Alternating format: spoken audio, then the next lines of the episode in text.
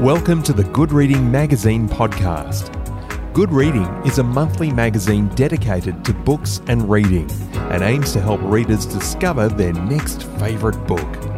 You can find out more about the books discussed on today's podcast at goodreadingmagazine.com.au. Let me explain.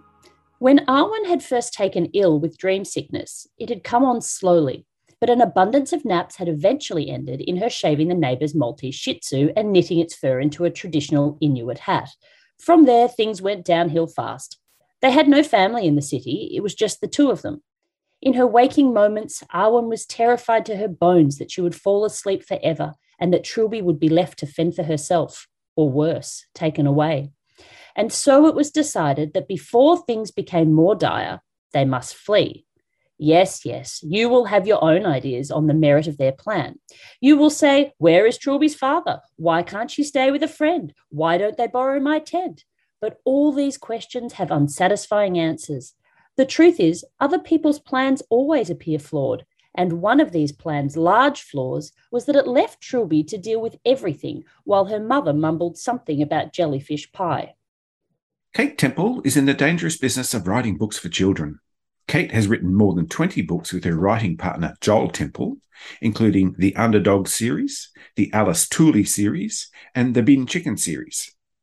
When she's not writing, Kate enjoys eating cake, and so do the characters in her first solo book, The Dangerous Business of Being Trilby Moffat. Are you there, Kate Temple? Yes, hello. Kate, the dangerous business of being Trilby Moffat made me laugh even when I wasn't supposed to. How do you keep straight face when you're writing? I think if you you can start laughing when you're writing, you're definitely onto a good thing. And and I um I'm very pleased when I can laugh at my own writing. And uh, comedy is a really important thing. And when I was writing this book, The Dangerous Business of Being Trilby Moffat, I was particularly focused on um, comedy because I know when you, a lot of kids uh, find a lot of humor in junior fiction, and it can be tricky to find those comedy moments in middle grade.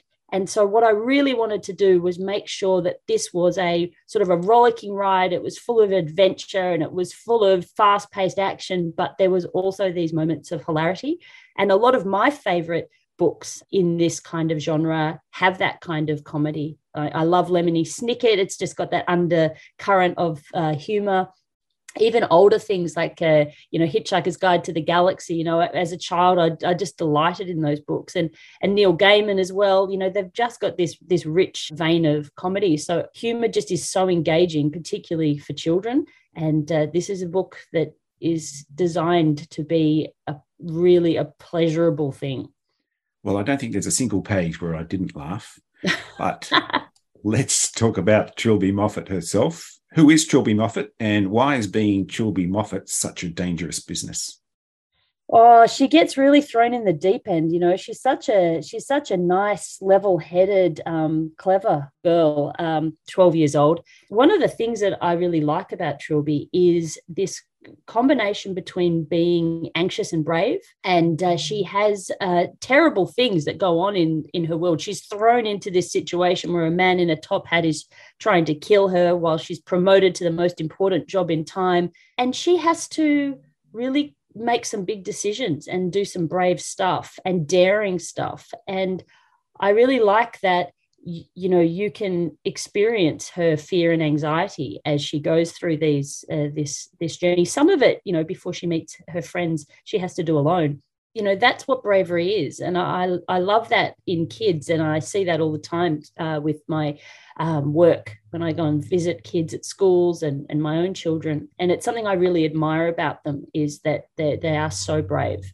and there are many instances where they are brave so that that was really taken from that experience I have with kids. From reading Trilby Moffat, I get the impression you have two favorite things words and cake. Yeah, I do like cake. Uh, what's not to like? What's not to like when it comes to cake? Uh, I can't say that I'm a fabulous baker, but I, I don't mind trying my hand at it. Uh, but I'm certainly a fabulous cake eater. I, I, would say that that would be um, I'd get definitely get the badge for that. but I look, I do love words, and this is a book that really combines those two pleasures. Uh, and what I think they have in common is pleasure, and reading should be a really pleasurable thing, uh, particularly for kids. I feel like that trope of having this cake throughout the book was something that I connected with because it's such a rich thing, Kate. You know, there's so many different kinds of cake. Kids are great at baking cakes, you know, and to have an island where that is your national food and that is everything that anyone is ever eating uh, I thought was a terrific idea. But also, they're a great conduit for history. And there's all this history in this book. I mean, we haven't just started eating cake, it's been going on since forever. And I love doing all the research about cake for this book. So, finding ancient Roman cakes and, and looking at what the first cakes were, and, you know, all of that sort of stuff also finds its way into this book as they they make cakes throughout time. Have you thought about combining those two loves, perhaps a word cake? Oh, no, I haven't. But I'm, I will admit that when I was maybe 10, my mother actually made me the typewriter cake from the Women's Weekly birthday cake book. So I feel like she she got a jump on that. Uh, that was pretty exciting to get the uh, you know the, the the little smarty letters and yeah that was I think she was up until about three o'clock making me the typewriter the typewriter cake. so that's where it all began. It did. In hindsight, I didn't know what, but I, my sister got the piano cake. According to the taxi driver uh, who takes them to the Lost in Time antique shop, the Lost in Time antique shop doesn't exist. So, how could I possibly find my way there? Oh, look, the Lost in Time antique shop is a bit of a mystery. Uh, it is only open for one minute on a Thursday and two minutes on a Friday. So, even if you do find it, chances are you won't be able to find it during opening hours. It is not on any map. And that's a bit of a mystery because uh, it really is a very important place. It is situated on the edge of a great lake, which is not, also not on any maps. And that lake is actually the Sea of Time. So it is the closest place to the edge of time. So it's a it's a it's a pretty um, mysterious and special spot, the antique shop. Mm, I hope there's not a queue when I get there. yes, she's got some incredible treasures in there. That was also a lot of fun trawling through, um, you know, auction sites and and doing the research for that and thinking of, you know, what are all these trinkets that we accumulate in our house that are sort of our heirlooms from past generations, and uh, you know, the these special things and where do they come from and what makes them special. I did wonder whether Thumbelina Mintz, who's the owner of the Lost in Time antique shop, was really a hoarder. yeah, I mean, she's sort of she's sort of everybody's hoarder. She's she's hoarding for me. She's hoarding for you. She's she's she has all our treasures in her shop. Another interesting character is Benjamin the thylacine. What's your fascination with thylacines? Aren't they extinct? I absolutely adore thylacine. Um, there's a uh, taxidermied one at Sydney University that I visited in their museum a number of times just an extraordinary creature and it's such a, it's such an inspiring creature and it's such a sad story you know to sort of do the research on the journey and the demise of this beautiful creature was uh, very interesting for me and Benjamin, the name is actually the name of the last thylacine, the one that died in captivity in Hobart Zoo. That that is the his name. And so I took that story of Benjamin, the last thylacine, and I imagined what would happen if instead of dying in that cold and um, concrete cage in, in Hobart in, in the 30s, uh, if he was actually extracted before that happened, you know, through this kind of um, rift in time. And I imagined that the first thing that Benjamin the Thylacine would do is brush up on his uh, law knowledge. And then I thought, Let, us just go to town on that. Why, why stop with one law degree when you're an extinct thylacine? You're the last one of your kind. Why not get a law degree from as many different time periods as you can? You know, arm yourself with that knowledge so that uh, you make yourself invaluable and you will not end up in the same predicament again. So that was kind of the inspiration. Uh, I don't know a great deal about law. I didn't study it. So my brother is a barrister, and uh, I absolutely pestered him with questions about the law constantly while I was writing this book. So um, he didn't charge me in increments, which was good. Barristers are quite expensive too. So I would ring him with ridiculous legal questions as well, you know, about 13th century law. And he's like, I don't know anything about that. I said, but but if you had to answer, like if that, what would you do? What would you say? So uh, yeah, so I had a lot of fun um, asking wild questions about antique laws to him that he had no particular knowledge of, but you know, I had high expectations. I'd like to introduce you to young podcaster and avid reader, Grace Grenfell. Grace, meet Kate. Kate, meet Grace. Hello, Grace. Hi. Kate, I really enjoyed your book. I have a few questions for you. Thanks, Grace. How did you create such a magical story? Sorry, I mean legal document. well, thank you, Grace. Yes, it, it does claim to be a legal document. And the reason I wanted it to be a legal document is because what happens in this story is so dangerous and diabolical that it needs to be written down legally so that it prevents it from happening ever again. That's the motivation behind the narrator putting this all down. Is dream sickness a real sickness? I would hate to have it. No, no, I hope it's not a real sickness. It's definitely not a real sickness.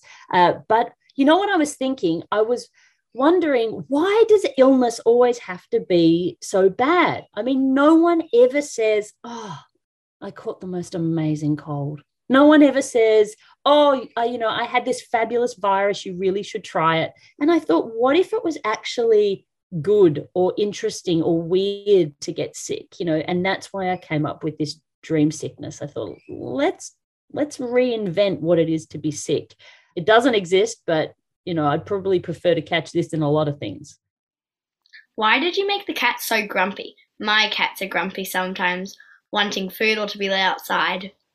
Oh, they are some smug cats, aren't they? Uh, they are native to the island outside time, all those cats, and uh, they're fluffy and gorgeous, but goodness, they are so rude.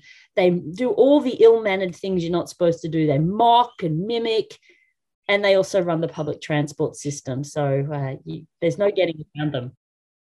Do you really think children would be good in the time guilds? We're always being told to slow down or hurry up. All children would be fantastic in the time guild. The one difference that these kids have, though, is that they're very ancient children. So they've got a few years on most kids. So, I mean, the girl from Pompeii is over 2,000 plus years old. Um, you know, the boy from Hiroshima he came in 1945. So these are kids who are 12, but they've been 12 for a very, very, very, very long time. So imagine the kind of things you might be able to learn to do. You know, you'd be able to speak so many languages. You'd be able to probably build a, an antique boat by hand. They have many, many skills, but they're also still 12. Imagine the cake recipes. Oh, they're incredible bakers. I mean, the, the banquets of cake they put on are off the charts.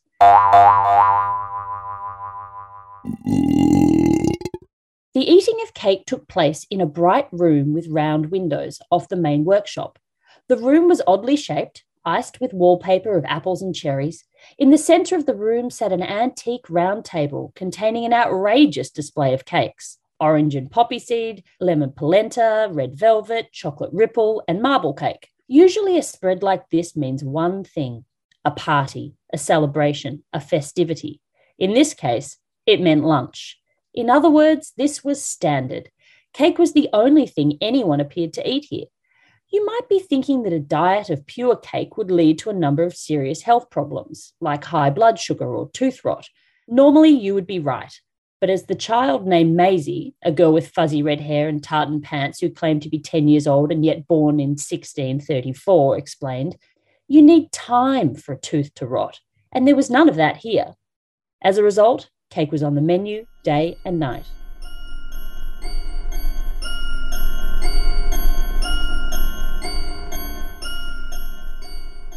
Do you now know how time really works? Oh, do I know how time really works? I do, but I, I'm, I'm not allowed, I'm not at liberty to reveal it.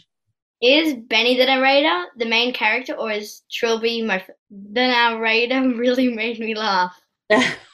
no, Trilby is definitely the main character. This is her story, but uh, she has this fantastic narrator. And what's kind of interesting is that the narrator, Benjamin the Thylacine, uh, is not just a narrator, he's also a character in the book. So it beca- he sort of becomes her mentor in a lot of ways. And so there's this kind of nice little relationship that's going on between Trilby and the narrator, which uh, yeah was was kind of uh, interesting to write a narrator who was also the character who ends up in the story in a lot of ways. Have you ever worked in a mailroom? It sounds horrible. Oh, uh, I haven't actually worked in a mailroom. I've worked Actually, I have worked in a mailroom. I realize that now. I worked in an office once where I did one time work down in a mailroom for a very short amount of time. I think I was helping someone. Look, the mailroom uh, that I worked in was actually very nice. I mean, we just sat down there, had a cup of tea, you know, sorted some papers. It was actually quite pleasant. But what I wanted to imagine uh, in the organization that administers time, which are my baddies, is that this was absolutely the most monotonous and awful job that you could ever have. Their mailroom is the worst mailroom. The mail never ends. Uh, it's endless. There are no breaks. And Trilby, well, she gets stuck there, but she does it of her own accord. She she puts herself there for a reason, um, because she has to hatch a plan that requires her to go and live down there. Can you tell me anything about what happens next? Does Arwen get better and Trilby get to go home? Oh, that's a tricky one, Grace. Look, I can't reveal everything, but uh, it certainly does end on a cliffhanger, doesn't it? We have some big questions at the end. What I can tell you is that The Dangerous Business of Being Trilby Moffat is the first book in a series. So there will definitely be a second book. I've actually written it. Thanks, Kate, for answering my questions. Ah, thanks so much for having me. Grace Grenfell and I have been talking to Kate Temple about her first solo book, the Dangerous Business of Being Trilby Moffat. It's published by Hachette, and you can find it at goodreadingmagazine.com.au. My name's Greg Dobbs, and thanks for listening. Subscribe to Good Reading print and online magazine at goodreadingmagazine.com.au.